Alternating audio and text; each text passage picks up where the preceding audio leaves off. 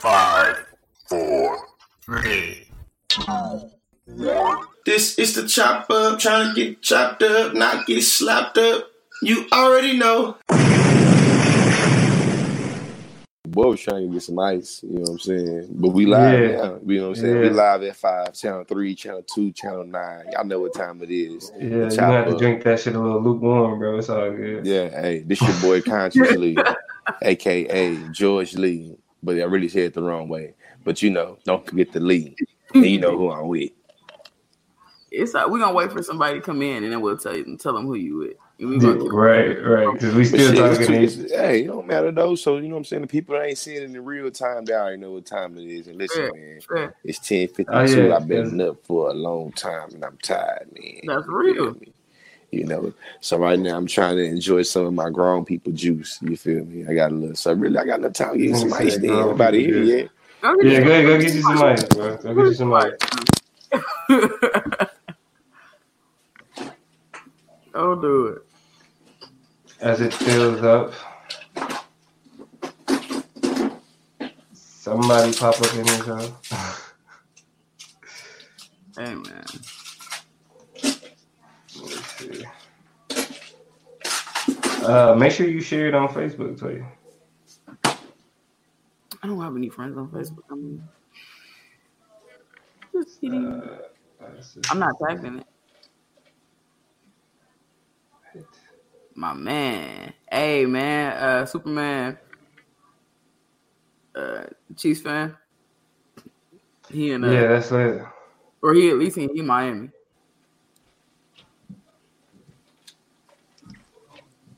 My ball. All right.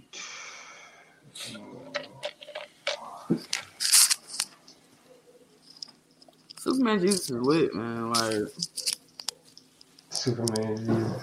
you know what I'm talking about, right? Yeah, yeah, yeah. Kansas City Superman. Yeah. Kansas City Superman. This is what it was. Let's see. Yeah, Cowboys didn't even make the playoffs. That's crazy. Hundred. Shit, what for the second year in a row? You made playoffs last year? I don't think so. Hey, Yeah, y'all made, yeah, y'all made the playoffs last year. I don't Y'all know. lost to the. Uh, y'all lost. Actually, I think y'all won the playoff game last year. Y'all lost to the. Uh, to the Rams. hey Lee, Yeah. Superman Jesus, bro.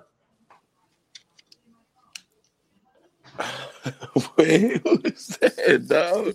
Superman Jesus. He Superman. did all these games. He at the Super Bowl right now. He made it. Cause he a real nigga. Yeah. Kansas City legend, baby. You know what I mean? Oh, shit. We All right. got folks in the live. Let me let me share it. I'm on, I'm on, I'm on. Yeah, go ahead, share it. Go ahead, share it so we can go ahead and get started. Go ahead, shit. So we can get started. Eyes so watery. Hold on. What up, y'all? We got some people pulling up. What's good with you? Just getting the word out. I keep it popping, popping. I keep it juicy, juicy. Is that that's what's in your soul? Yo, what is he on? What are you on, back, Drew? Back, back. Hey, I was talking about my grown people juice. Yo, y'all say what's up as y'all come in. Yeah, drop a comment or something. You know what I mean? It's all us about know y'all in here. baby, you see the you see the purple banner at the bottom, so you should You know. know we gotta have a purple banner at the bottom. You know what it is. You know what we talking about. Definitely. A legend, man. A legend. We lost a legend. You feel me? Period. And uh, we got to talk real about it. Yeah. couple different angles. So it ain't gonna be the same recycled conversations that have already been happening. You know, of course, we're gonna touch on some things, we're gonna share our feelings and our thoughts. But we got a couple things to kind of add to the wand and chain a little bit. So as soon as Lee come back, what do you get some ice? I know. I'm here. I'm here. I just have to share it. Got you, got you, got you. I just have to share the conversation because we late. Who gonna bring it in? Hey, I'm with it. All right. All right. So we're gonna get it cracking. Let's go. That's Yeah. it. Three, two, one. What's good, everybody? Y'all already know what it is. It's Thursday night. It's almost 8:30, but not quite. It's almost 10:30, but not quite. So that means it's time for the chop up. You know, we fit Yeah. in between in the in the in the in between part, but we're definitely happy to have y'all in here online with us. We got six of y'all in the room. Hopefully y'all know it. Go ahead and come on in a little bit more. Um, y'all coming and going. Just make sure y'all leave respect for Kobe Bean Bryant and uh Kobe Gianna Bryant Bean. In the comments. That's what this show is all about tonight. So we about to have a real good time. If y'all don't know me by now, my name is Toya G. I'm on this thing with a couple of my brothers. Y'all go ahead and introduce yourself. Who on here? It's your boy George Lee, aka Conscious Lee. Don't forget to Lee. Make sure you check me out at georgeleespeaks.com. And of course, it's your boy Damo, the political plug. We in here. RP to the GOAT. Definitely. To the GOAT. Let's go. We out here. Let's Shout out to Akeem in the comments. First one to slide in and say what's good. Definitely miss seeing you around the way, bro. So hopefully everything is everything with you. Uh let I mean I don't know which which, which one do y'all want to start it off? Like how are we kind of framing Dominic, I think you got probably the best orientation toward framing the Kobe situation since you are the super fan. You know, I was I'm, I'm not gonna lie, I'm the closet fan, so I'm gonna go ahead and take a back seat, throw it over to you, and let you bring bring the Kobe conversation on in.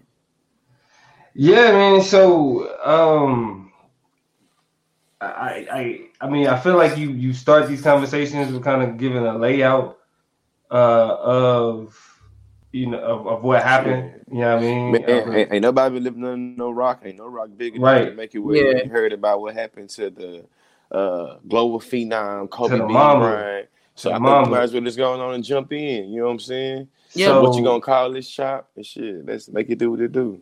Yeah, man. You don't have to be so pushy about it, George. But anyway, anyway, what uh, what what happened this past weekend?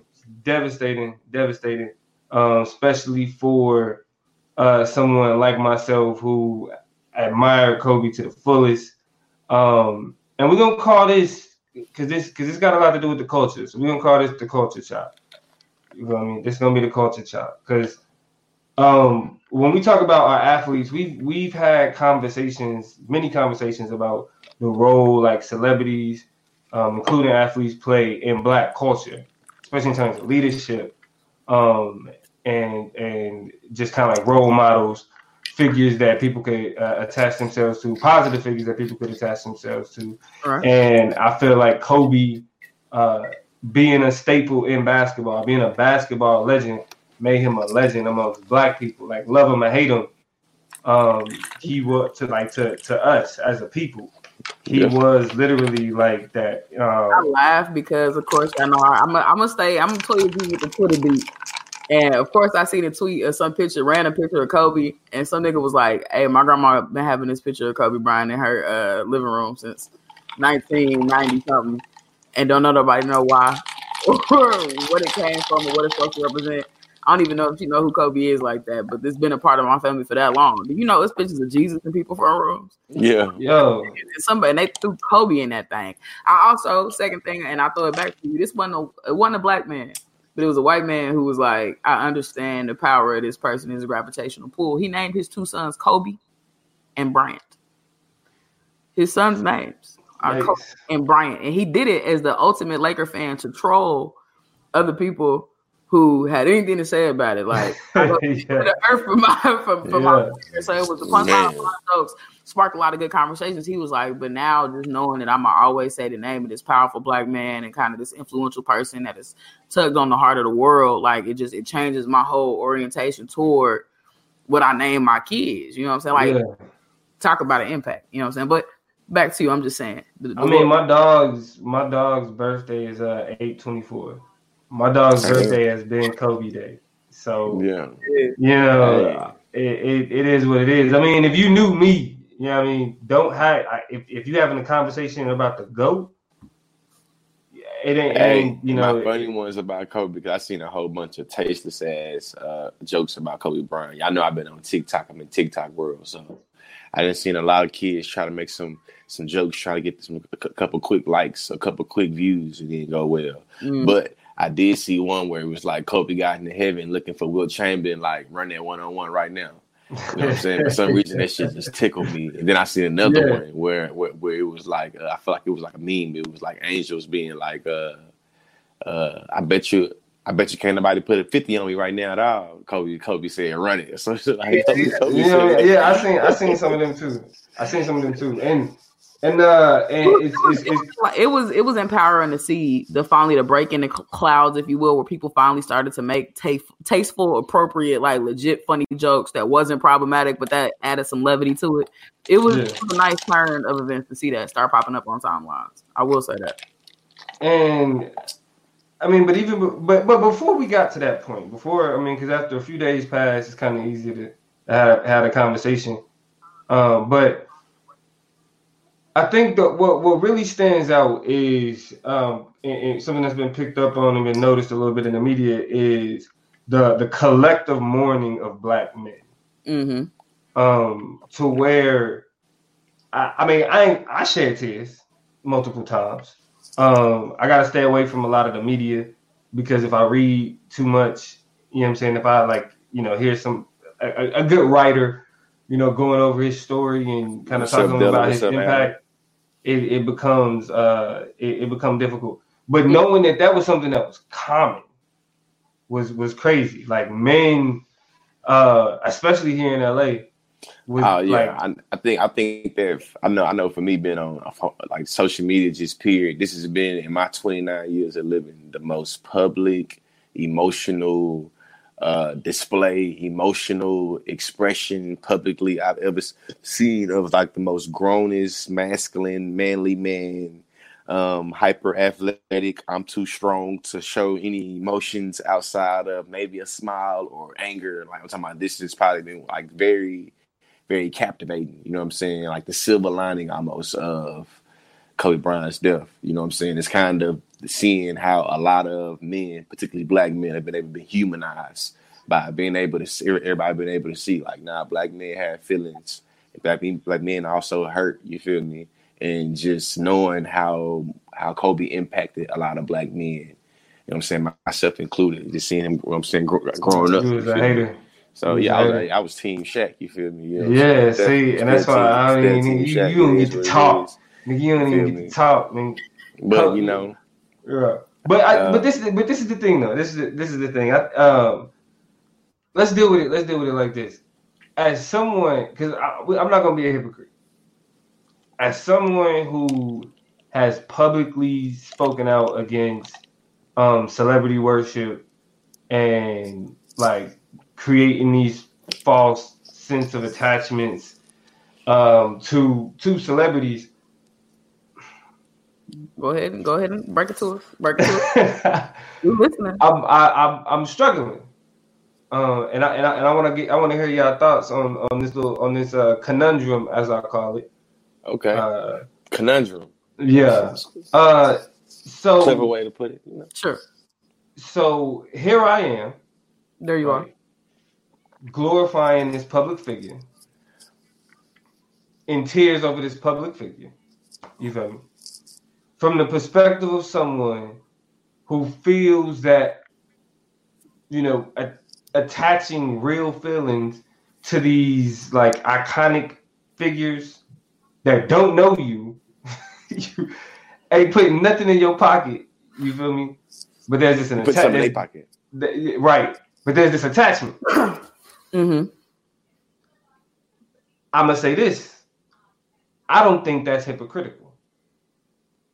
The re- and the reason why I don't think it's hypocritical is because what I'm attached as someone who is as critical as I am of those type of attachments.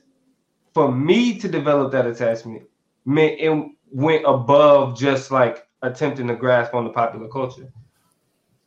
Is that a is that a legitimate uh, So you response? debated yourself, basically. You told yourself that you were wrong for feeling that way, and then you went ahead and told yourself that you were right for feeling that way. Am I lying though? Huh? Am I lying though? Are you lying about celebrity worship? Nah, the response. Am I wrong in my response to myself? It's- what is what is the response again? the way that I reconciled it is it's not hypocritical because if in order as someone like myself who Akeem is so said it is. He he said you lying to yourself, boss. No well hold on because I'm saying because I'm saying as someone who is critical of those type of relationships for me to develop that type of relationship, Kobe really had to have meant something. I mean, I think I, I think both can happen. It's a both and situation. I think kind of the slippery slope of when we get infatuated with people's lives and you know we got to know everything about them and got to be overly invested in the drama, the good things, the bad things, whatever, everything, every turn of it, we got to be there for it. I think that's where it gets kind of weird, and people don't So really you kind of weird. themselves outside of whoever it is that they worshiping. But I think Because look, know- this this this the level I'm on. This the level I'm on. This for Kobe. You know what I'm saying? You feel me? This for the goat. You know what I mean? Like this where we at. I'm taking this. I'm taking this special time out. You know what I'm saying? To toast one to the goat. You feel me? Because that's where I'm at with it. Yeah. okay. Because that's where I'm at with it. But continue. I don't remember what I was saying, but um, yeah, yeah, Feel- Yeah. you feel. Yeah. All right, so, now- so hold on, hold on, but, but but so so so to keep the conversation going a little bit. So does this mean that you got to have a little benefit of the doubt for like the XXXTentacion fans and like the the the the the the, the other like you know artists of like you know that's done problematic things and like Well, I mean, I think in terms of in, in terms of the morning, uh, me personally, I always felt like I mean, do what you do, like how you know, I mean, have it the way that you. I mean, if that's somebody that you feel is important or whatever, I mean, I've always felt like you know, it, it, it is what it is. Like we, I, I feel like we do it too much, and here I am also implicated in it. Uh, but I, I think there's always been a little bit of uh, uh, empathy there, though. You feel me? Because I think, I think, I think, because this specific chop is, is about mourning. So I want to, I want to make sure we keep the top of the conversation on that because I, I think that is is the the the personal nature of mourning. And, and the like internal struggle or like the internal pain that you deal with yeah, really ain't to be validated by nobody else though. that's real. You know what I'm saying? agree with that. Like so, even even with my criticism of of, of whomever, who the fuck am I? You Yeah, feel me? And and I think that's one thing that black men were were, were, were comfortable with engaging in and just being like, nah, like you can call them just a basketball player. You can yeah, call them somebody we ain't never met. You can call them just another athlete. You can call them just another professional. But to us, that nigga meant something, and we feel it. You know what I'm saying? And we and losing him, like we like it hurt. That's the that's the only way to describe the pain. And I was talking to somebody about it, and I was just trying to. I was I was having this kind of I was really having that same internal conversation with them, just trying to figure it out. And you know, when I was trying to get the words to explain what I was feeling, like the my coworker, she was just like, or my mentor at work, she was just like, your like your hero died. yeah. Your hero died. Your hero died, and I think too, what you what you just your, your hero died, which means we should get into Nate, the homie Nate's comment. You feel me, Damo? He said it's still hypocritical just because you have a special reason for that type of relationship doesn't mean that you have to. Uh, uh, doesn't mean that you have it. That you don't have it. You're basically saying that they can't have it, but you can because it's Kobe. It's obviously that you. It's obviously you. Did you mean something to you? However, the same to them. Like I read that right. I don't know. Yeah, I mean, you read it right for the most part. Uh, I mean, that's fine. I feel like the point that I just made kind of highlighted that it really don't matter what I think about how somebody else mourns. You feel me? Or why they mourn, or why that mourning is real to them, whether or not, or whether or not it's real. Like my criticism of other people and like you calling me hypocritical is both irrelevant in the context of shit. Niggas really feel this shit. You know Yeah. what I mean? So you know that's. I, I mean, how did how did how did it hit y'all? Because you know you know I'm the yeah I'm the Kobe fan, but how did it hit y'all? Man, I, uh, I thought it was fake. I thought it was fake. Like to me, the the the, the sentence "Kobe is dead" don't even sound real. You feel me? So it's like I'm almost it's like nigga, stop. I feel like uh, when the homie Jared, shout out to Jared Kruger, when he hit me up and told me on Facetime, like, "Hey, bro, you hear the news? Uh, Kobe, Kobe, Kobe just died." Like to me, the sentence sounds phonetically crazy as hell. Crazy. Yeah. so I had to like hang up with him, like, bro, I'm, I'm doing something with my kid. I'm, I'm, I'm, I look it up. I'll get back with you. You know what I'm saying? I ended up counting like three hours later after it set in. Like, damn, Kobe really died, along with these other people and his daughter. And Damn. his daughter. It's crazy. It's crazy, crazy. I was in the gym or whatever. I was actually uh meant to open up Instagram and Snap. I mean Instagram and Twitter right next to each other in my you know my little app station or whatever. I went to open up IG or w- w- try wanted to. That was what I intended to do to look up some workouts. Ended up on Twitter. I read the first what five six tweets whatever they show you in that stream. Kobe died in a helicopter. I'm like, what? And like I'm literally this the tweet is like two minutes old. So I'm like scrolling through, like literally it's nothing before that. So I feel like I, I caught the the beginning of it. Um, and from there, it threw off my whole workout. My knees is weak. My body is weak. And I'm sitting in Orange County in the gym, just like I was in a corner. So I was curious about how many other people, if they started getting alerts to their phone, and how many people in the gym was figuring it out. But I was like, so You're tucked lying. in the corner. I ended up going down a rabbit hole, looking at stories and trying to piece it together because I'm just like, this is not true. And like Lee, I thought it was fake for like two seconds till I started really being like, nah, too many people are saying this shit. And it's a lot of people that as 10 minutes turn to 15, 15 to 20, then I'm actually trusting what they're saying. Yeah. So Yeah, it starts spreading like wildfire, huh? Like, quick. Yeah, it, yeah, it was on um, every timeline on every social media within, I feel like, two hours. Yeah, yeah. I mean, I- like that because that like, when you think about basketball, um, hell, Bill Russell, you see him every finals. you feel me? Like you, we like it's it's some legends that's gone. Like you know, like the Wilt Chamberlains is gone, but like for the most part, like the legends that we know of, like they really like when we talk about basketball players, like Yeah. They they around. Like Well, Dr. niggas J, like Julius Erving. I'm about to say niggas like I mean- Julius Erving and Kareem Abdul-Jabbar still out here.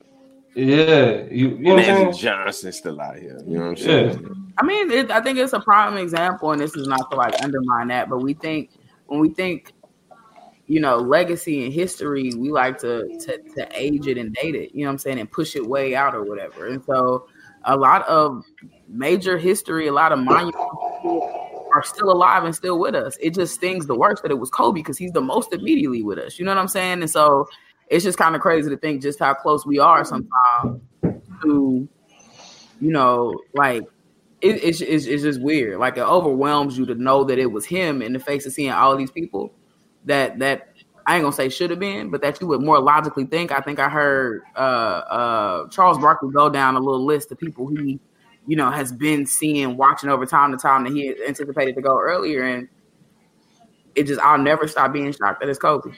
Wait, never- wait, wait. Oh, wait. you said Charles Barkley had a list of people. Not a list of people, a list of people that have been fixtures in the league since I probably misspoke. That have been fixtures in the league that he would assume to be, you know, will have passed on, right? We will have been celebrating their legacies a lot sooner than Kobe Bryant. Like people who are 60, 70, 80 years old in the league. But no, I mean, I know that. I know. I, I but I do think it's funny that Charles Barkley got a list. Of Bro, like, it's Charles Barkley. these bro. niggas should gotta- be dead. you I mean, gotta I would think these niggas would be dead before. You gotta expect Chuck to be Chuck, nigga. Yeah. That's funny. Expect Chuck to be. You gotta expect Chuck to be Chuck. That's funny. That's funny though. Like I, w- yeah, that's that's that's wild. Uh, but I mean, I, I think that the you know the, the phenomenon of like the the collective mourning. I think I got some new insight on it. Uh, now actually having to be a part of it, you know, experience grants a lot of a lot of knowledge. You feel me? So you know, in terms of how and you know how a nigga analyze that shit moving forward. Now, I mean, from y'all perspective, what was I mean, what do you, what do y'all think was the most meaningful part of like the, the like that collective action? You know what I'm saying? Something that we typically don't see often um, with black men on that level of emotion. Uh, tell you wanna go first. Uh, I think the most moving things uh, were. I think that the, a lot of the videos and images I saw from outside of the Staples Center, um, the kind of resistant attitude of we don't give a shit about the Grammys. We just finna go out there and love on like each other. Like just as mm-hmm. Lakers fans as a whole, we need to see each other. We need to be in proximity to each other. Like it just felt mm-hmm. like people needed to be out there together. and it was a lot of you know guys out there just doing their thing. And then what Nate just talked about in the mm-hmm. comments is the second thing that I think is the best thing to come out of that is this secondary level of feelings and emotions through you know being black fathers, but mostly being girl dads. You know what I'm saying? Like that whole move and whole wave of you know celebrating, um, you know, being the the black father of a black daughter. You know what I'm saying? But and also in other broader sense, because we know Kobe you know, transcends a whole bunch of different groups. Just being a, a father of a, of a girl, um, yeah. and making that special. That's been great for just my eye gate and my ear gate to see people see, you know, post and talk about. It's it's been it's proof. You know what I'm saying? The legendary. You know what I'm saying? Like any the fathers having daughters is not a new concept, but he made he he made that shit something. And how he talked about his girls and how he talked about yeah. the league was like, you ain't mad you ain't got a son. No, girls dad. You know, give me five more. That's what he said. Yeah. Girls dad. Yeah, that's respect. I mean, and him also pushing uh more for uh women in the NBA. Cause he was like, I mean, shit. Like, I, like, what, what kind of world do I want my daughters in? Like, what kind of what kind of athlete, athletic world do I want my daughter to participate in? You know what I'm saying? I want her to be able to compete on the highest level without the constraints of her being a woman. And uh, it's you know it's, it's crazy that he that's the journey that he was starting on when uh, when this happened. So one thing that I'm hoping is that's something that that, that people pick up on because I feel like uh, especially in terms of the WNBA, it was a lot of backlash about the uh, women athletes speaking out um, about like yeah, the pay gap and what up, everything Because a lot of uh, a lot of them looked at like actually a lot of pundits actually look at the WNBA as charity in terms of the the uh, the amount of money it brings in, mm-hmm. um, the its viewership, that type of shit. So, you know, to see him to become a part of that movement, um, pushing like being a, a, a advocate for that new CBA to where they are making more money. You know what I'm saying? I think that was a uh, I thought it was impactful, and is is is to to see the trajectory that it had to uh, possibility to go. I just hope that this kind of propels it forward as opposed to shit losing momentum. Man, I feel like, see. I think I think that for me, man, this this this uh Kobe tragedy has been very weird for me because I've had to kind of sit with how much he has had impact. I've, I've had to recognize and realize how much impact he's has he has had on me though I have been a Kobe hater when he was alive, just being, you know what I'm saying, I'm being real to myself and just being real. You feel me? So I'm shit. Man, you ain't saying nothing but a word, bro. Yeah, I, to me, I feel like that's to me. I just feel like this is this is what's just one thing that I've been wrapping my mind around. Like, damn, you know what I'm saying? My nigga ran Shaq out of up out of LA. You know, man. Listen, you know, Shaq was like, "Listen, I don't go there, I ain't go there, I ain't gonna, I ain't gonna go there." I'm, I'm, I've told niggas that I'm not like. But this, you know but this is how, hold on, this is how I segue into it. This is how I segue into it though today I made a post on TikTok about the uniqueness in black men mourning and what Kobe Bryant has showed a lot of people. And I actually shared this, arc, uh, this article, I think, by this black woman by the name of Blue Talisma. I think it's her name, Blue Talisma. You know what I'm saying? I look on my uh, Facebook page. But I shared an article and I actually made an article. I actually made a, a video about the article. And people were so pissed off at me that they they felt that I was only making it about, I guess, race, and that I was only able to see how Kobe's death impacted black people, and it was like actually the the, the entire article was about how the death of Kobe Bryant has made made it made her forced her as a non-black a non-black man realize that black men also have feelings and emotions, and it's just that we don't have the freedom to be able to display them as freely as everybody else does because of how rigid masculinity, you know what I'm saying, kind of places us in the confines of being able to be a manly man and be able to be strong and be able to be uh, resilient. You know what I'm saying? So, like, to, to segue what I'm about to get into, I find it funny, you feel me, that black black men particularly, especially in death, have to always be held to a particular time in their life, that's real ugly. And I think there's no smooth way for me to have this conversation without just jumping right into it. You know what I'm saying? Uh, before I get into it, get into it. Is there anything y'all would like to say? Um, acknowledge some of the comments off to the side. I think I guess before you transition completely out of it, Hakeem, how brought up a good point that I think we Yeah. should mention is just that read that.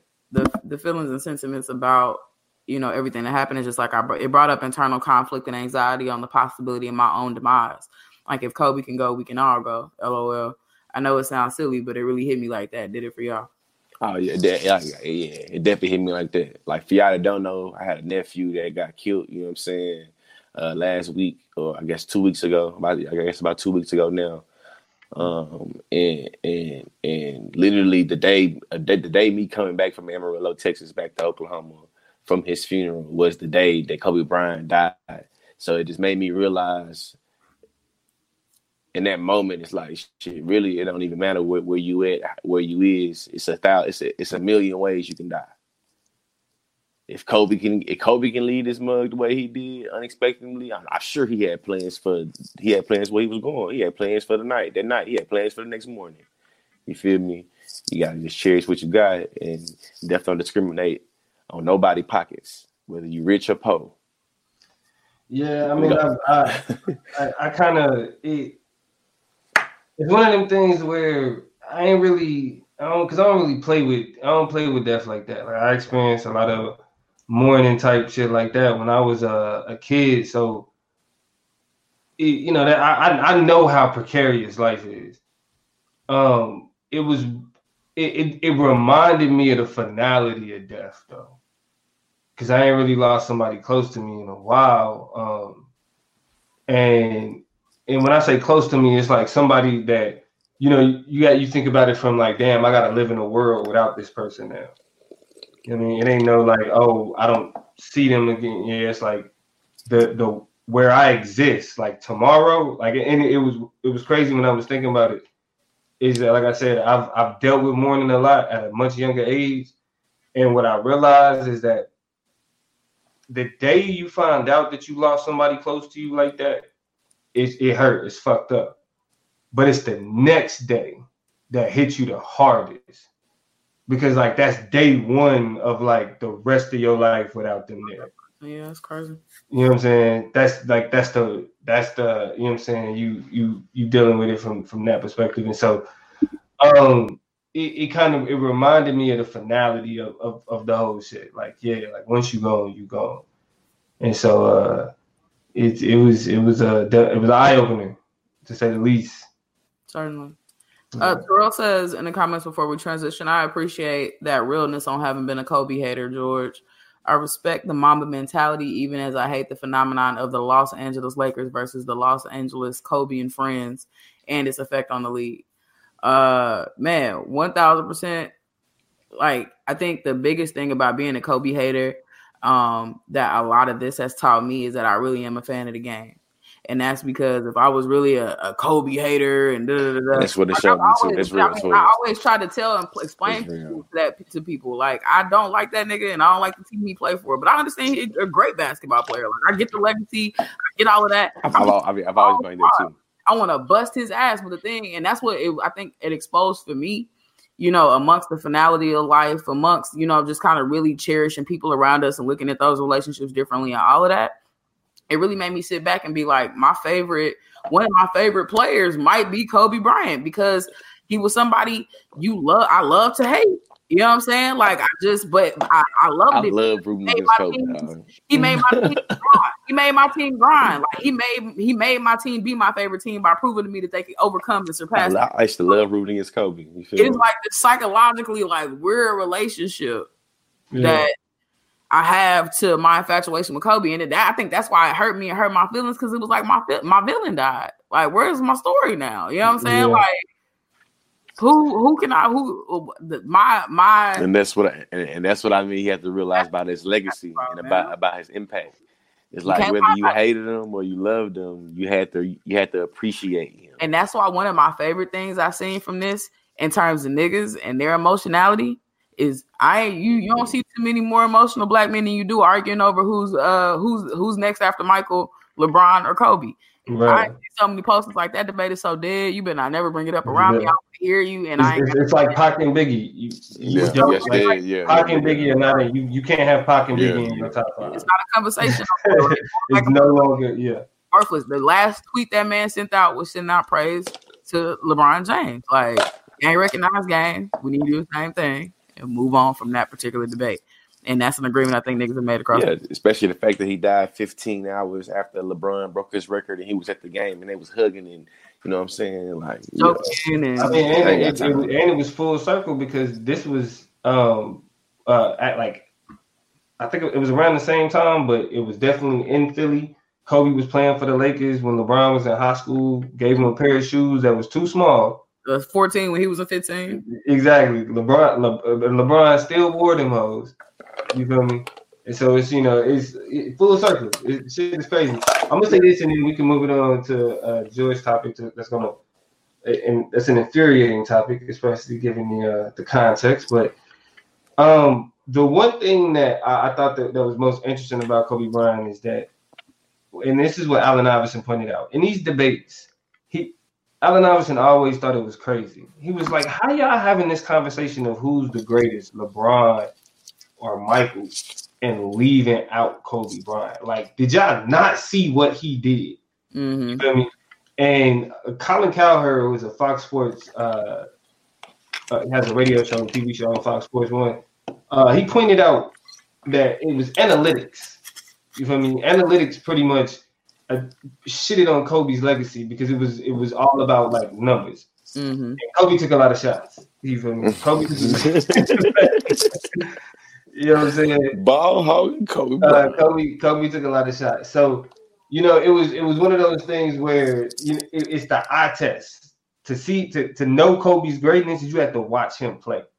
You feel me? And um, you know I- that his playing days was over, and that was that was already gone. But you know to but have to have him be gone totally, that shit is it's crazy. So Hit different. you know, RIP.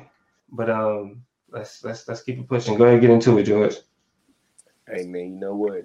We gonna call this the black man chop because I think that this conversation has a lot of uniqueness to Kobe Bryant being a black man. Though I don't think that it is a unfair conversation or unfair, you know, thing to bring up because I feel like we have to be real with who people were, whether they are living or whether they're uh, dead. Though I will recognize that the only reason why people are bringing up Kobe Bryant's past relationship with his rape case is because he is dead. What y'all think? say, that shit again. TLDR, the only reason we talking about Kobe being accused of rape is because he passed away, which demonstrates the in Yeah. some ways because it's not a completely irrelevant, like it's not out of the realm of right. proximity of relevance, but it proves the opportunistic nature and the vilifying nature of people Parasitic. Parasitic nature of people in relationship to mourning, death, dying, and all those things. Yeah, yeah. I mean, Toya said it beautifully and eloquently, but I'm gonna say it like a nigga for real. It's some whole ass shit because it, it pits. Because what it ends up doing is it pits people who are mourning Kobe against victims of sexual assault in a way that's not being created by either one of those. It's being created by like kind of people that's that that's that's stoking it. You feel me? third Like party individuals. right, like it's like some like it, it's being manufactured. You feel me? Like there was one, but there was one reporter that I think that a black journalist got on her ass a little bit because she was a victim of sexual assault in the past, but she got on her ass about some journalism shit. Oh, Nah, and and I, it, it's it's difficult because you know, as as one of those mourners, it's this it's you come off as you're trying to dismiss the conversation about uh about the sexual assault, but I think and and this is what George, I'm pretty sure you about to point out is that it's a lot more nuanced than how that whole shit went down anyway. That deserves much more of a conversation than oh why are you mourning someone who you know raped someone? You feel me? So yeah.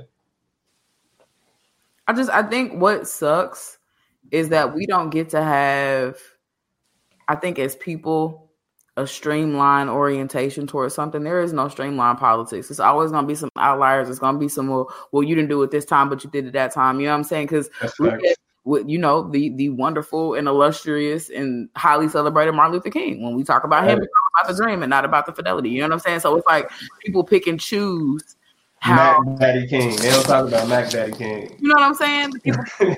how they want the narrative to spin. I think it really sucks that, of course, dominant narratives are created by white people, white women and white men, white people in power most of the time in terms of how people's legacies get recognized and realized.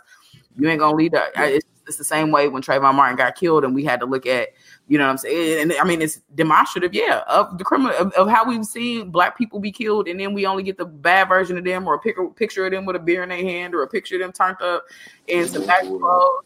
Like what you get into right now is why the reason why we calling this the black man child, and why I think a little bit louder. Yeah. Hey, yeah, you on your you on your mic, bro. Oh, yeah. Okay. okay. I say, and uh, uh, uh, this the this one of the reasons why though we calling this the black man chop because this has a lot of relevance to how black men are always held to the to me the factitious state of being hypersexual beings.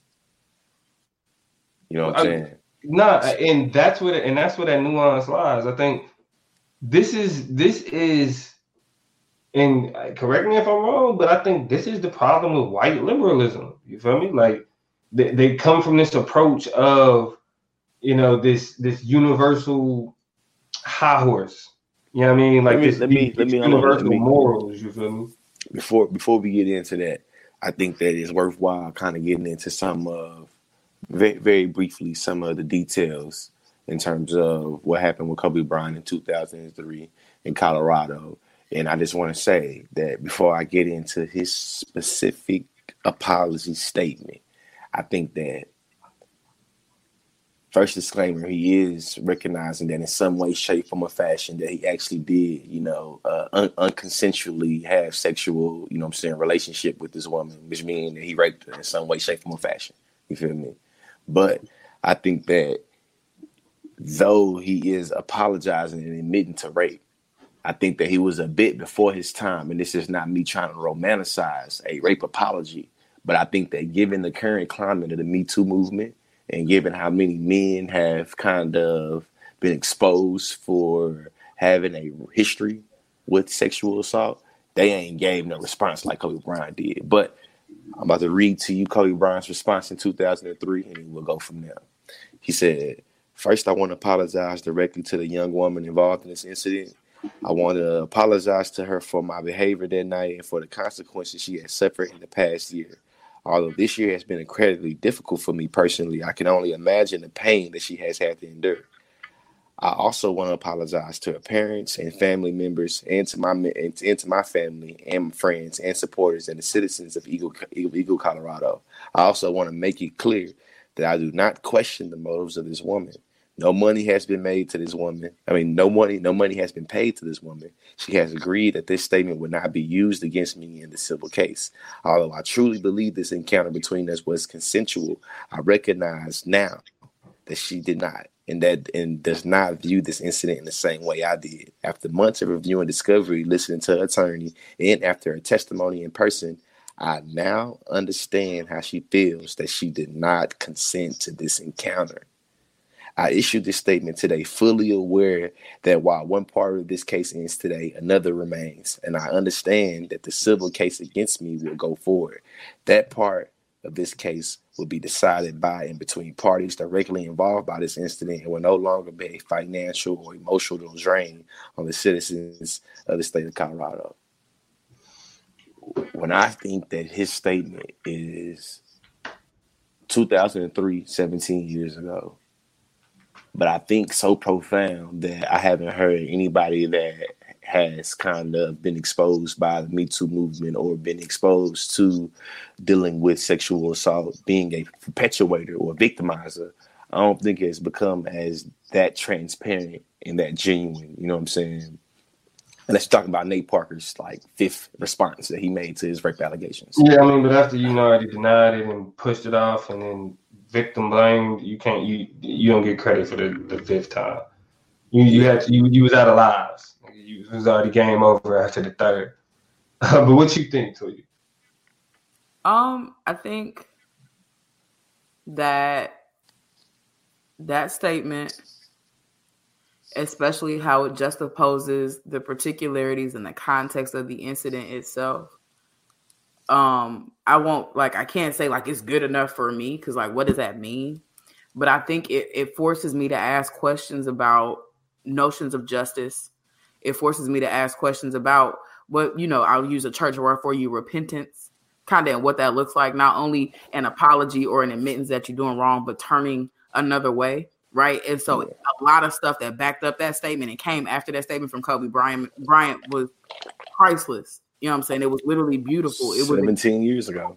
And to expect from somebody who you felt like has done something as egregious is vi- violating somebody in a way that caused them pain and hurt. So my opinion on it is like, who am I to say that that's good enough or that it's cool or that it, it passes or cuts some type of mustard? But I will say I think what George said is meaningful for some a statement to come out 17 years ago that admits wrongdoing, that admits that perspectives, you know what I'm saying, like yours is there, but hers is more important. That apologizes to every single person that was possibly what and like impacted by this. Like that shit counts for people who's just still like I didn't do it, who's still fucking presidents, who still like let's talk real. Yeah, let's be real. I don't know. It just kind of hit it, when you look at the full scope of it, a little different for me. Man, yeah, T- Terrell Taylor says the posthumous attempt to cancel Kobe very telling about counseling as a strategy. I don't think. It's, I don't think. It's, I disagree. You know, I am. I'm definitely pro cancel. I'm definitely pro cancel. But um, what I will say though is that I think there is um something to be. I think it's something to be said about.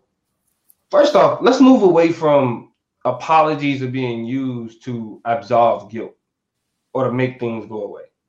That's not at all what the apology is used for. So I don't think when when the when the conversation of the apology is brought up and the response is, you know, well, is is is that really not? nah? Nothing's enough.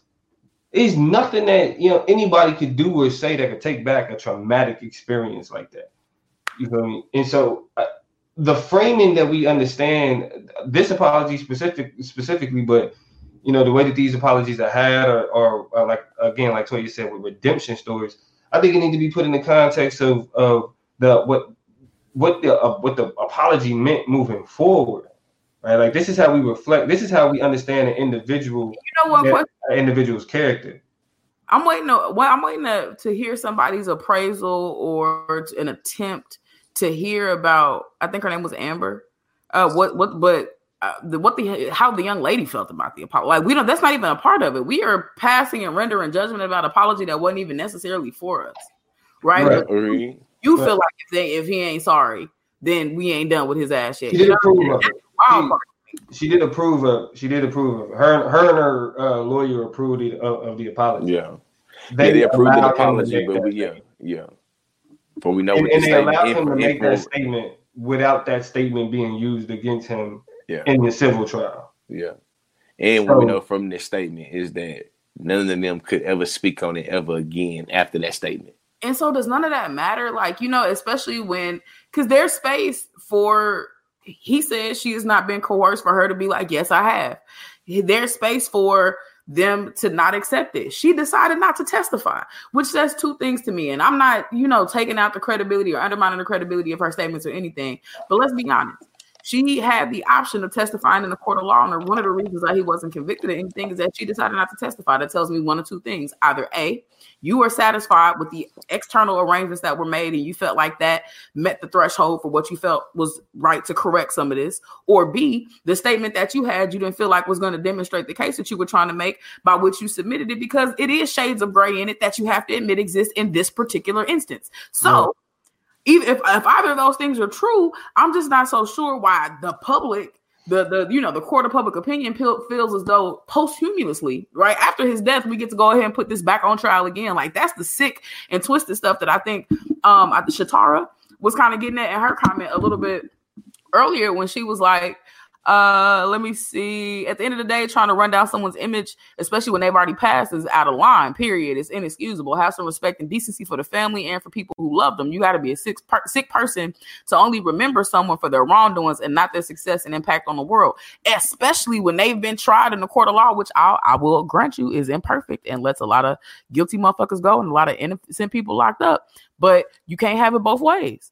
Right. Yep. Man, both So. So you can't say people should be held accountable, and then when the metrics of accountability don't necessarily come through how you wanted them to, everything is invalid. That's when shit get wild. You know what I'm saying? And I'm just like, you undermining your own goals and ambition of your movements if can't nobody ever redeem themselves, change themselves, get better, rehabilitate, and put patches back into the fractures that is rape culture. Like, what are we talking about then? And and and not to and, not to and not to start one of my petty debates with Damo, but that's one of the reasons why I don't like cancel culture because I feel like it's at the end uh, of the day well, it's kind of before we get into that debate, You I feel me? I. I And you know what I'm saying? It's the reason why, you know what I'm saying, you got to be able to hold people accountable. And I think that Kobe Bryant to me showed us the reason why we have to be able to always hold people accountable and responsible for their actions and make it where moving forward they don't kind of go back to the shit because you can't apologize for some shit you're gonna keep on doing anyway. You feel right, me? And to me, that's why cancel culture is bad. All right. So Akeem said, my issue with Me Too and just society in general is that we do not have the language to discuss people like Kobe.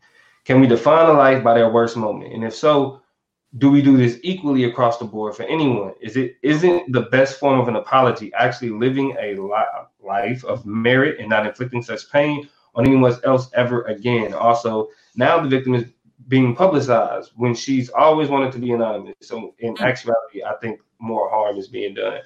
I I agree with that. Uh, I agree with that. Yeah, wholeheartedly. yeah, yeah. Me, I about to say, yeah, that, that's, that, that was very well put together, Hakeem.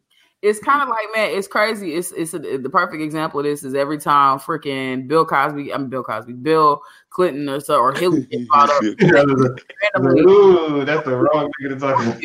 But every time Bill Clinton or Hillary gets brought up in a like random shit, people will tag Monica Lewinsky, and she actually tweeted like, "Can y'all leave me out of this one? I literally have nothing to do with this shit." Like this particular story, this meal.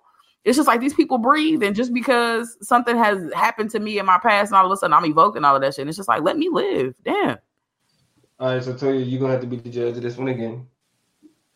Uh, in terms of this, this I I have to respond to George's uh cancel culture comments, and he got he got him a, a little squad agreeing with him in the, in the in the comments. But this is why we need cancel culture because some niggas need to be canceled.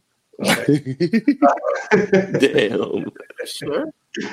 Bill Cosby's ass. Oh, like the reason He deserved like that nigga needed to be canceled. R. Kelly, that nigga needed to be canceled. You feel me? Now, is cancel culture perfect? Of course not. It's just like policing, right? Policing ain't you know what I'm saying? Like it's a necessary evil. Sometimes we turn our back on motherfuckers and be like, we not fucking with you, not going in that direction. You know what I'm saying? Like when niggas do certain shit, when like especially the type of shit that them niggas is doing, especially when we start talking about you know like sexual violence and violence against women and children and that type of shit, niggas like that deserve to be canceled. Okay, we can have conversations about niggas like Kobe. He didn't display. They, they, they be held accountable. You said what? I said to me, they deserve to be held accountable because How do you do that? shit. If, So because if we gonna keep you, if we gonna still accept you, then what is what's what's what's the worst that could happen? Like, look at Tekashi six nine. That nigga. I don't. I don't That think. I don't think. I think that. I think that. I think that. I think that it's gonna be certain people that automatically not give a damn about what you do because they want to accept you. So I think that if people gonna accept the people anyway, you might as well figure out a way to hold them accountable. Now I don't I don't look at but see that's the thing. How? These are grown people. You know, we're not gonna tell them to go stand in the timeout. Bill Cosby going to jail. You feel me? Like Bill Cosby in jail. I think that's a good way to hold them accountable. Now, now, now, now, They now, now, in these comments though. Yeah, I mean, I'm, I'm, I'm seeing. Uh, I'm, I mean, I'm seeing like uh, Terrell Taylor said not a fan, but he feels me. Uh, the Kobe asked the question: uh, Do y'all think that people that were canceled are worthy of redemption? I think so. I think I don't think canceling is permanent. Um, Ah, well, that was shit. Hey, well, listen. If you don't think canceling is, is permanent, we say the same thing. Then I don't even got no argument. I know you're not. Yeah, yeah, yeah, I don't think I don't think canceling is permanent. I think it can be permanently canceled though. what, you think, what you think, Toya? I mean, I don't know. I think for me, a lot of the words that we're using, um, we can't really apply to this shit because they're so ambiguous. They're arbitrary. Different things mean different different words mean different things to different people. So when you say redemption, like what is what is redemption? What does it mean for us to redeem somebody? What does it mean for what does it mean for us to cancel somebody? Like what do any of these words mean besides like some kind of pop culture buzzwords that we use to kind of express our disdain for somebody? Like even if we cancel somebody, the biggest example of this shit is with R. Kelly, with Chris Brown, pick somebody, is that they not canceled to everybody, so they're not really canceled. You know what I'm saying? And, that's, why, and, and that's the reason why I think cancel culture is ineffective. Is that it's just it's just you being mad because just because you cancel somebody don't mean shit. Like it's it's cool and what is redemption? Just because somebody has redeemed themselves to you, they're not gonna be redeemed to somebody else. So we go round and round and around saying and using words that don't mean shit just because we mad because we feel away and it's just Nah, okay. Words, Sure.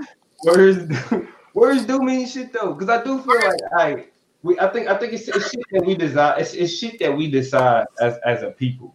You know what I'm saying? Like it, there, there's certain What have we decided that like the- which people? What people? What have we decided as people? black people. Can't say black people too, and he's broke somewhere. just Hell, broke ain't the whole getting ass glass. Did you hear that? Yeah, the whole champagne glass dead. Wild. Nate said, Yo, my it's- like- redeem myself back into my bank account. Amen. You all right, Dominique? Don't hurt yourself. yeah, man. This is, All right. yeah. Ask a good question, which I think we can apply to, you know, Bill Cosby, Michael Jackson, R. Kelly, now Kobe, if we really gonna go that angle, not to group and scoop everybody so neatly together like that. But Terrell says, what do you do with the cultural legacy of someone who was canceled? If Kobe was to be canceled, would that entail burning his jerseys? Can we never watch an episode of the Cosby Show? Do we not listen to any? We shouldn't listen to Chris X. But besides that, what else? You know, what does it mean? What does it look like to cancel people? Like, what is the beginning and ending of this y'all? Yo, so I think that I think that uh, I'm my my understanding of canceling is a lot is a lot more. Uh, it's not as Chris rigid. Six said who black. it's not as rigid. That's why you don't pay attention to Chris, because Chris. Um, he said Uh, who black. Dog. And so I think that, for example, like I Kanye is canceled to me. Like I think I think we need to cancel him as a uh, as a people before that nigga start a cult. college dropout, late registration, and- dark, do they go away? Like, what, do- what do we do? with oh, Old Kanye ain't canceled though. yeah, okay. Hold- But hold on, but see, this is but here we this is where it flips though.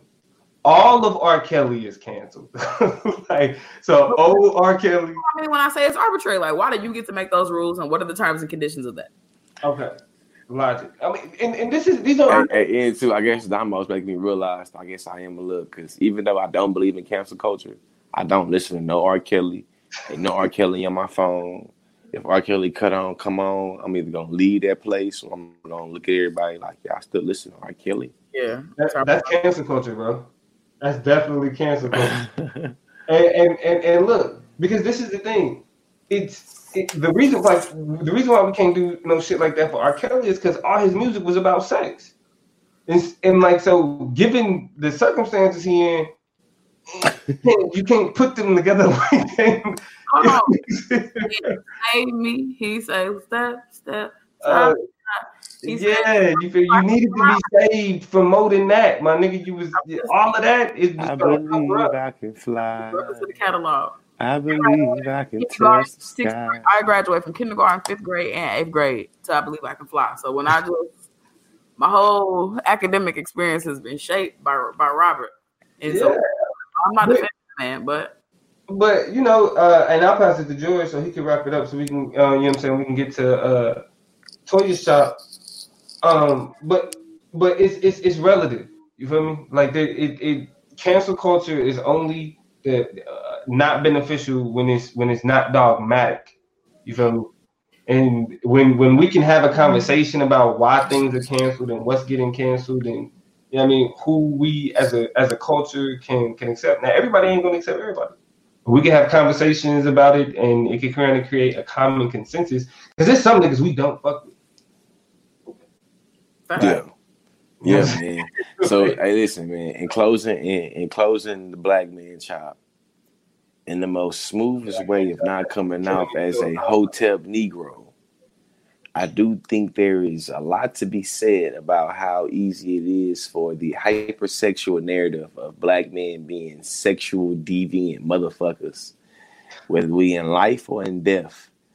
How we always, or how easy it is for that to be projected onto our bodies, on or projected onto our life legacies.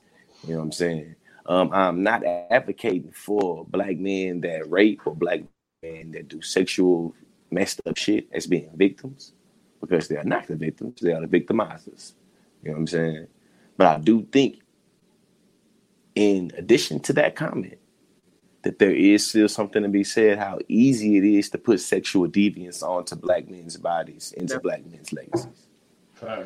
Definitely, definitely. That's uh, all I'll say. Two, this is something I just I was gonna let Akeem's uh, statement slide, but uh, it's something real that I want to think about in terms of uh, cancel culture. It's the same thing I think about when we talk about people like uh, Lizzo and uh, kind of her relationship to blackness and da da da da, not realizing at the Grammys that all of her people in her orchestra was fat black women, most of them at least.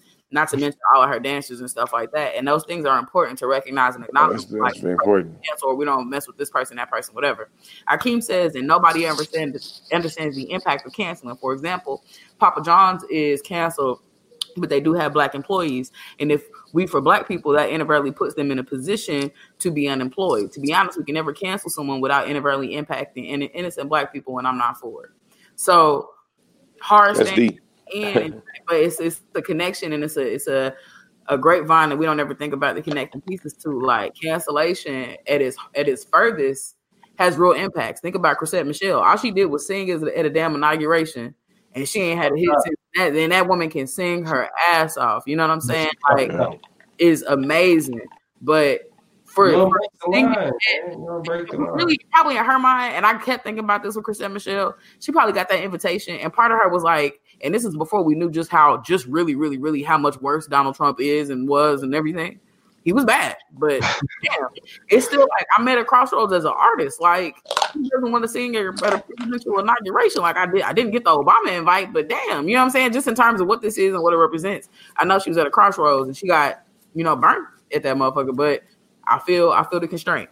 Uh, transition into the last component of this Kobe conversation um, has a lot to do with not just the emotionality of black men in particular, but kind of the emotionality that we ourselves as a consuming public of just images and media and stories and information, how we deal with it.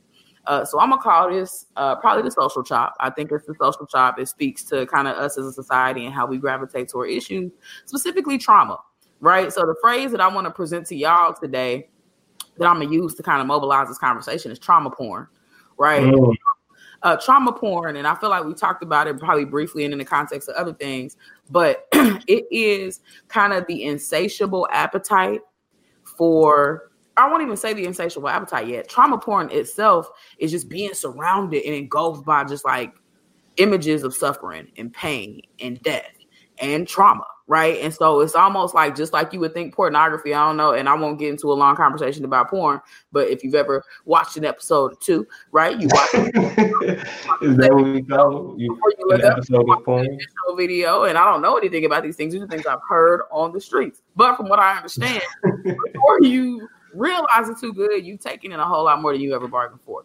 And so similarly, when I think about the shit that popped off with Kobe, you know, the and this is where I get to the insatiable appetite for it. It was hard to look away. Like a lot of people I seen was like, I can't look at this no more. I'm off social media for today. And I couldn't post. I really couldn't say a whole lot. But I'd be damned if I wasn't just like taking in a lot of that stuff. And it was messing with me. It was such a re, re, like wild relationship or position to be in with it because it was hurting me, but it was like feeding something in me but it was paining me to look at it and all the new details I got and the, you know what I'm saying? Like it was crazy. But also I just couldn't look away. You know what I'm saying? And so just tell me y'all's kind of connection with trauma porn in the context of Kobe and Gianna and the other people who were on this aircraft and the tragedy that happened here, or just like in general? Like, what's what's your take on it? Yeah, um, know, for me it was it really I, I feel what you're saying because because when I first found out, I wasn't trying to I, w- I really wasn't trying to fuck with it at all. Um, and I really stayed off social media, uh, but I fucked around, ended up going to a Grammy party. And it was funny. It was supposed to be shout out to the home my homegirl. Sandra. It was supposed to be a, a anti Grammy party, but Mhm. it turned into a Grammy party. uh, so it was, uh, but it was a good party though. Uh, but I'm not really a Grammys person, so like I kind of was like, like kind of like off in the cuts, thinking about the whole shit, and I just kind of hopped on social media just to kind of see what was being said, and I I got caught up in it, and that's when I actually first like shed my first tears when I when I kind of just saw post after post. Because I wanted to I wanted to see like, and I think I guess this like this was me kind of engaging in that trauma porn. Uh, I wanted to see what was being said, what were people saying, um, you know, what were people posting, how were people reminiscing, uh, and I just kind of you know went down that rabbit hole, and it got me a little emotional. So I've been trying. I've been trying to stay away from it, but you know, it's just like you said, you, you kind of get lost into the the emotion of the tragedy. Mm-hmm. You know, and I don't know. I don't know if it. And we can, and I'll just say this, and then and, and, and let George let George get it in. But I don't know if it's. I don't know what it is. It's like a selfishness. Like it's the. It's like you you. It's you want to be a part of. You know what I'm saying? Like you don't want to. You want to be a part of, like this collective mourning, like we talked about. But is it? it, it it's kind of selfish because it's like a real family dealing with it. You know what I mean? Like we, yeah, we we it, it's fucking with us, yeah, but um See, see, yeah, see, I think, I see, I think that's what my uh, perspective. too. Go ahead, Lee. See, see, I feel like that's where my perspective come in is a little different, man. Because I know, like, literally, the day that Kobe Bryant died was literally the day that me and my wife was getting back into Norman from being at our nephew's funeral. You know what I'm saying? And at my nephew funeral, his mama wasn't able to attend his funeral because she locked up. You know what I'm saying? So shit, a part of me was just kind of thinking like making a kind of a like a compare and contrast kind of like damn. Even you know what I'm saying, shit. Uh, uh, uh, Vanessa gonna be able to attend Gianna funeral. Frisha wasn't able to attend KJ funeral. Mm-hmm. You know what I'm saying? So it was just I feel like it was just a different way that I took it in.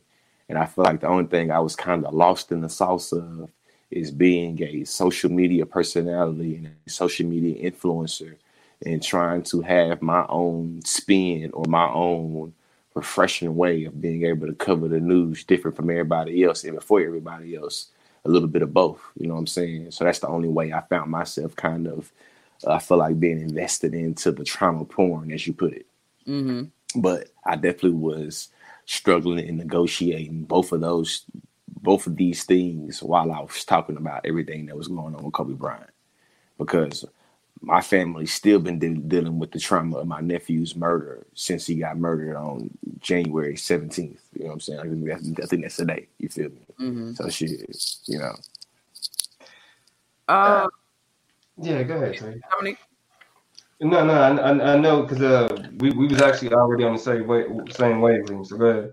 Well, no, my question is still kind of doing with kind of the images that we see and the things that we want to see and that we come to expect on social media. Another crazy part of this trauma porn angle that I was getting into is how in the public was demanding statements from certain people. Like, where's Vanessa's statement at? Where why, why LeBron and, and, and less so Vanessa. People are like, I can't wait to see what she says. I hope she's okay. They just really wanted to know a lot about how she was viscerally. Yeah.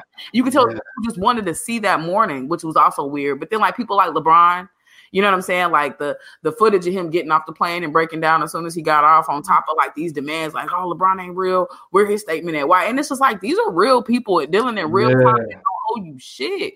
You know what I'm saying? See, So I think see, I think that's what Nate Merce comment getting in got into. Like, it's the reason why we have 24 hour news cycles. Mhm. You're right. Like what you're getting into, Toy. I think that's that's that's literally like we feel entitled and to knowing how other people dealing with shit. And but I, it's psychological, man. That's I think the thing that's crazy is like things like 24 hour news cycles is what has created, you know, our you know, the infrastructure of our minds and our thoughts to kind of be on the hunt for something juicy and something interesting, but not just that, something violent and sad, Yeah. something Yeah. that we take in image after image. That's I mean, we was talking about earlier, you know, watching black people die at the hands of the police or just wild ass white people and not being able to look no more. Like, and it's it's crazy because it's one or the other. Either you over invested in it or you get desensitized from it. So it's like you damned if you do and you damned if you don't. You know what I'm saying? I felt like it was so many images of you know black death around me at one point back to back. I started being overly depressed about it. And i won't say overly depressed but legitimately depressed about it. And then i, I was like i'm not looking. I won't watch. I won't read it whatever. And then i got desensitized to it. In some ways i will have to admit you know what i'm saying? Like again how can i how dare i be surprised and i started to turn off the emotional sentimental components of all these things that happen on a regular basis it's the only way to cope with it You know, I felt like um, there's a and Nate talk is talking about this in the chat. He's eh, when he talks about this en- entitlement. I think uh, social media and and just all around media because I think social media is the new 24 hour news. I think 24 hour news was an evolution. Twitter because it don't stop. Yeah, it's like 24 hour news was an evolution. The next evolution was to the internet, and now the internet evolved into social media, and uh, it it gives us a unhealthy accessibility to people. That's where that entitlement comes from. The accessibility of it, like the fact that we can get statements. At, you know, all we got to do is hop on Twitter and we can hear from you know exactly what they got to say, and, or, or the fact that we want to know what they're gonna say on Twitter. I mean, when Vanessa Bryant posted her first um, Instagram, like the They there were, got two there were million, got entire two million likes. there were ti- Nice. entire articles about the fact that she posted an inst- about her first post and what it meant and dissecting it and, and all of this other shit. So it's it's it's, it's an unhealthy um, accessibility that we had uh, and that, that we indulge in. That I feel like it's like yo niggas need to move away from that shit for real. I mean, Jacoby, Jacoby, and Akeem say some st- things that I want to kind of suture together. By the way, shout out, I know the y'all homeboy Rasheed Foster. Shout out to Rasheed in there and dropping in the comments. Yeah, Shout out to shout out- to the homies. But Shit. Jacoby says nobody wants to get it right. People just want to get it fast. And then Akeem ahead of that, even though I'm flipping the order, um, is like people su- posting a supposed video of the helicopter crash. Society has a major issue, and that's what kind of got crazy for me. Like I didn't want to see. It wasn't even the video of the helicopter cra- crash that a lot of people floating around. You can listen to the video and look at the video and tell it wasn't in America, but to fill this hole in. You know, literally, just, just like slow down. We so busy just trying to satisfy a piece of our desire to fill in the blanks of the narrative, which of course you want to, but you can't beat the family. You can't beat the actual investigation. You realize this has just happened. Yeah, You know, so stuff starts circulating. This is, of course, we got to talk about Rick Fox being declared dead. I fell for it for a second. Uh, all the- all the- and, the, and the, was Vanessa on there? Let's do the math. Was Kobe flying the helicopter? Because if the, the pilot, and I'm just, you know, going Yeah. crazy over. I won't say something I shouldn't go crazy about because if I've learned one thing about this, and I think a lot of people like figured this out, this stung people because it makes them think about not only their own mortality but other death that they've suffered. People Mhm. die quick all the time. hmm And so it reminds you the sting of that doesn't go away. The fear of it, of how quick it can happen to you. Yeah, it happened to Kobe and Vanessa, but it could, I, could, I promise you, I could have heard this story on the news and still my heart would have stopped and dropped for a second. hmm They're like, golly, you just don't know. They said this man missed the top, the clearing this, uh, the the what it, the mountain range he was trying to get over by twenty or thirty feet. People jump Which- that. Yeah, I was gonna say which to a heli- which to a helicopter ain't nothing. People jump that. Do you know Yeah. It and just it just all went downhill from there. So, you know, I think about stuff like that, and it's Man, I thought about I seen something today. They said that I don't know if it's real or not, but it was like they said when the police recovered the body that that it was like Kobe Bryant's body was covering his daughters, like was holding his daughters. Still, That shit, yeah, it was still, and that shit just messed me up. Like, damn. possibly Yeah. I also heard other stuff that's just like it happened so fast. The possible the likelihood that they were able to react in an emotionally sentimental way was probably highly unlikely as well. That's real, so and that's real too. a piece of metal going to the ground And and too, I know that's like you gotta you gotta acknowledge that though, because to me, to me, social media has become such a currency in itself that people will do sometimes unethical things to be able to produce or to be able to gain social media currency, like lying. Uh, TMZ is the, the biggest culprit. I mean, the fact that the Bryant family had to find out from TMZ that Kobe and, and, and uh, Gianna was dead. was dead, yeah. But That's- that's TMZ's fault, though. You know what TMZ do? They receive news and report it. It is yeah, but they should have gave that. They should have gave that to the police. They should Yeah. have gave that to the Police- police. Nah, not, not the police fucked that up. the police, poli- yeah. fire department, paramedics, people like that is who's leaking off this information, not vice Yeah. Oh yeah, yeah, yeah. Yeah. You're right. You're right. You're Hey, right. hey, hey, Ian too. Hey, Ian too. When I read, when I read still wrong for that LAPD, yeah, I fight it. TMZ still wrong, but when I read LAPD's response, LAPD response was like, uh, we were trying to figure out how to tell her. Like, But regardless of whether or not that's, I think that's weird and like stupid. This is y'all's job. You tell people that they've lost somebody important all the time. But my thing is, we can be mad at TMZ, but two things: one, they received information and shared it. They're a news source. They're going to do that. And if you look at all the crazy ass reports, they wanted the nigga from ABC's job because he the one who said everybody was on the thing. And that Rick Fox was on it, this, that, and the other. ABC got it wrong. CNN got it wrong. NBC got it wrong. The only people who actually had factual, accurate reporting throughout this entire endeavor was TMZ. So throw them away if you want to, but they are demonstrating themselves as reputable characters in a lot of this, and they was the first ones to break on Whitney. Were the first ones on These niggas is out here Because getting they messy. Okay? it's not their fault. Think about how messy is it for the police to call TMZ before they call ABC or Hey, call somebody else or do that's the mess. they just because they just because all they do is facilitate mess. Don't take away from their mess. All right i mean i just think that again that's that that's that it's the accessibility. Like because oh because it's kobe everybody deserves to know before the family. It's- like back in the day it was like the news held on to the information and the police would give a public statement and they'd be like it's you know and and from that public statement does the world find out I mean, TMZ wants to TMZ want them them blasts. They want them uh them them visits and clicks. So they just throw anything out there, and it's like you know, and ABC beat writers, the people sending out the tweets with the wrong information want them retweets and they want them likes and they want to be the first. Most of they all of them, every everybody Yeah. Wants the same thing. That's the nature of media. The information has to come from somewhere. They don't get the benefit because they're the media of making up stories. They don't get the benefit of being like, I want to talk about something hot today. What situation can I create and get motherfuckers talking? No, they have to wait for real shit to happen for people to give them enough detail to tell everybody else about it. Right. and go on with the story. man, y'all over here, man, y'all got me in my head about cancel culture right now. My mind is blown.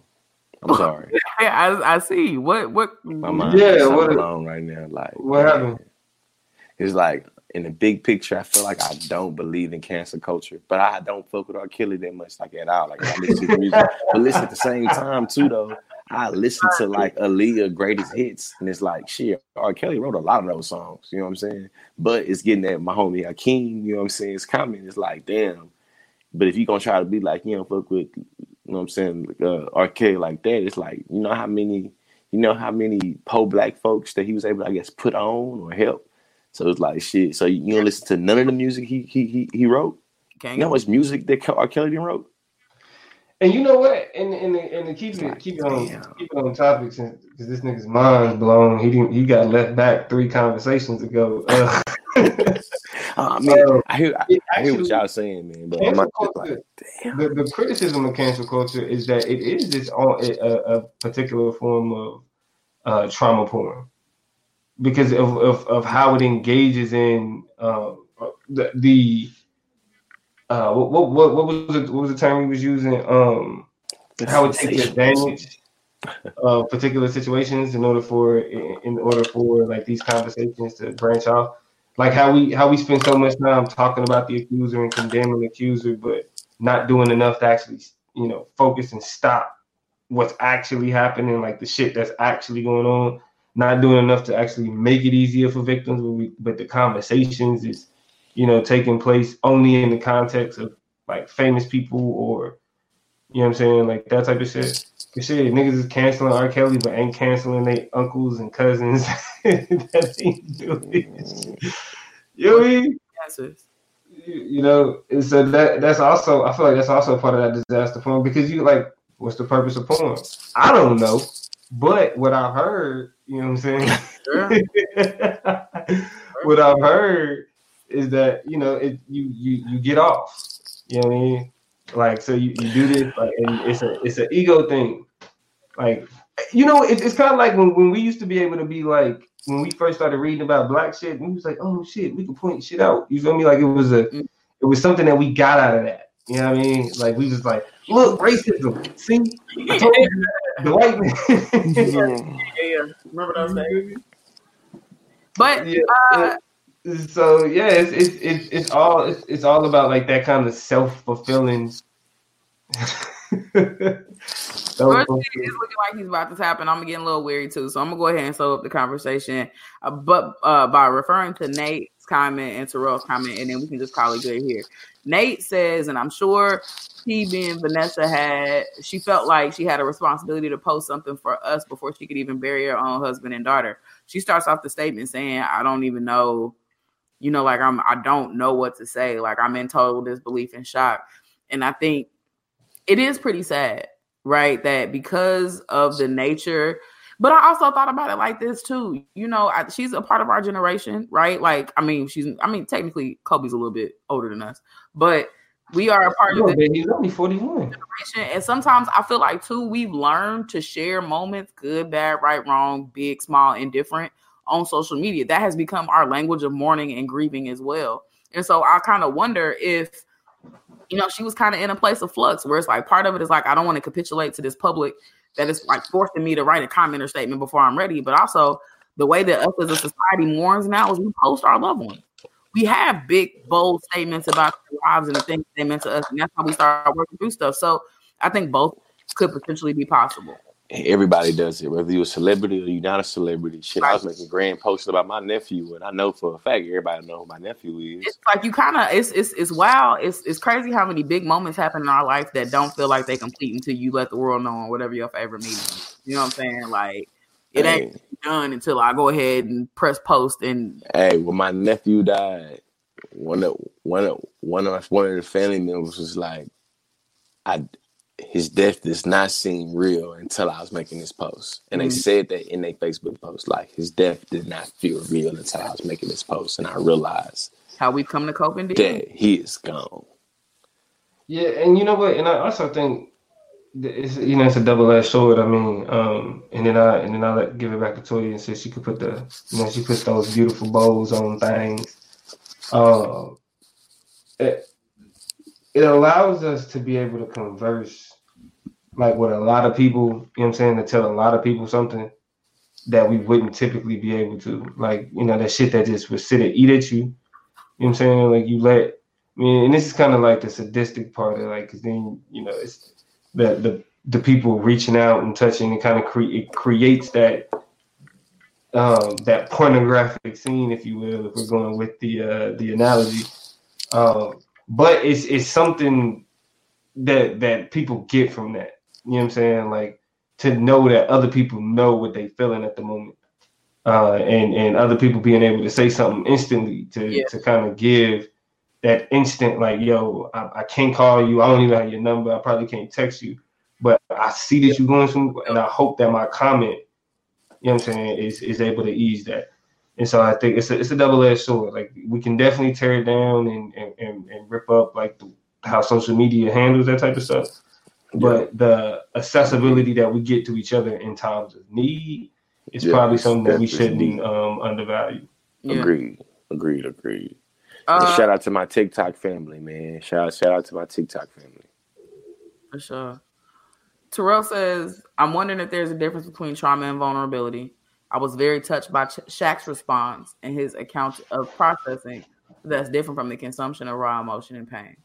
Um, I think when we talk about trauma porn, there is a fine line between that and public black mourning. And I think we've talked about public black mourning too when we talked about um not Angela Davis, but who was it? No. Who which one of our authors?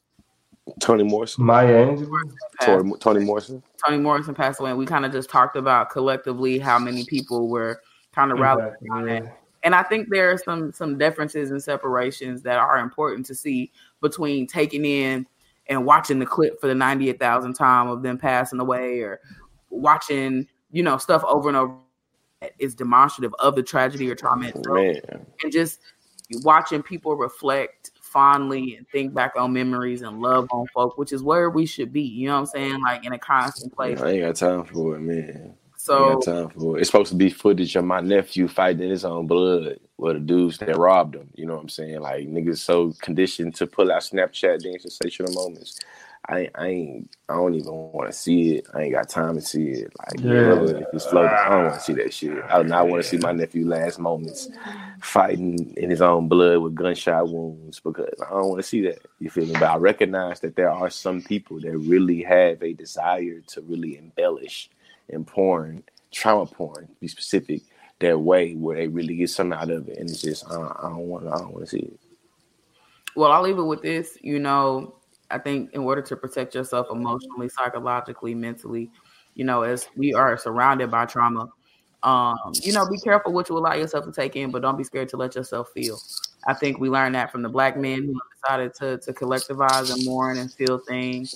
I think we learned that from a public and a society that is, you know, just working with it how they can. Feel it. You know what I'm saying? But but don't go to that that that real twisty, windy, dark path of a rabbit hole that we can go down when we're surrounded by these types of images. You're only gonna hurt yourself in the end, or prolong the morning where you never get to the celebration part. Uh, King had a shout out for Lee um, in the comment. Uh, says sorry for your loss, George. So definitely, you know, uh, shoot, the, Appreciate you, man. I, I, I can't see the comments right now. My computer went going crazy. it's all good. One to make sure we acknowledge that love being shared. We got to love on each other more. So little stuff like that goes a long way. Uh, shoot, that's the that on that with the social chop. I think Kobe Bryant is an amazing man. I think Gianna Bryant was an amazing young lady. Um, I'm sad that they've left. Hey, shout out to the other victims too, man. The other families of the victims as well. Shit. A bunch of them from Orange County, from right down here in this way. I didn't even know Kobe lived down here in Orange County either. So it was all mind blowing to, to discover. But I just knew I was gonna run into that nigga. man, I'm just like, I bro, knew I was gonna run into that nigga. and I'm just like, nigga, things I need to know Yeah. yeah. before before it's all said and done. But that just means we get to celebrate. You know what I'm saying? Just being in a place in a space that shared the spirit of Kobe Bryant, um, and of of you know the people he's touched. Hey, we love y'all. I love y'all. You know what I'm saying? I love the three niggas or the two niggas. I love the three niggas I'm looking at. I'm looking at myself too. So I love all right. you and bad. Right. Right. Right. Right. Hey, and in closing, y'all. man, listen. Shout out to my nigga Nipsey Hussle, RIP to Nip. You feel me? It's all about trying to build generational wealth. My nigga Kobe Bryant left behind assets worth over two billion dollars before his tragic death. Over two billion. Better than good. I mean, and I, I Yeah. imagine a lot of that is gonna go toward toward changing a lot of different lives, not just the lives of his immediate family. But Yeah. we love y'all in the comments. We love y'all in the views. It's been a beautiful show. Hey, I'm- look this Kobe comment. Hey, this Kobe, this Kobe tattoo right here.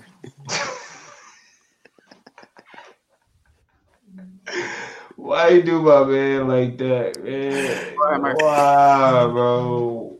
Why? Ain't right. But anyway, yo, it's been real. Hey, RIP to the GOAT. Yes, Chris, I said RIP, rest in peace, rest in power.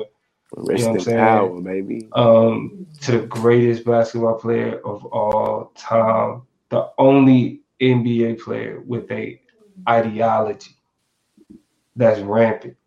I say this: Kobe is the only nigga that after another nigga hit a game clinching shot in the finals of the NBA, when they asked him how he was able to hit that shot, Kyrie Irving referenced the Mamba mentality. It's an ideology. You feel me? And if you know, you know. different animals, same bees, baby. You know what I mean? If you know, you know. On that note, we out of here. Yo, and this is Chop Up. Chop up. Shout out to everybody in Bryan, Texas, man.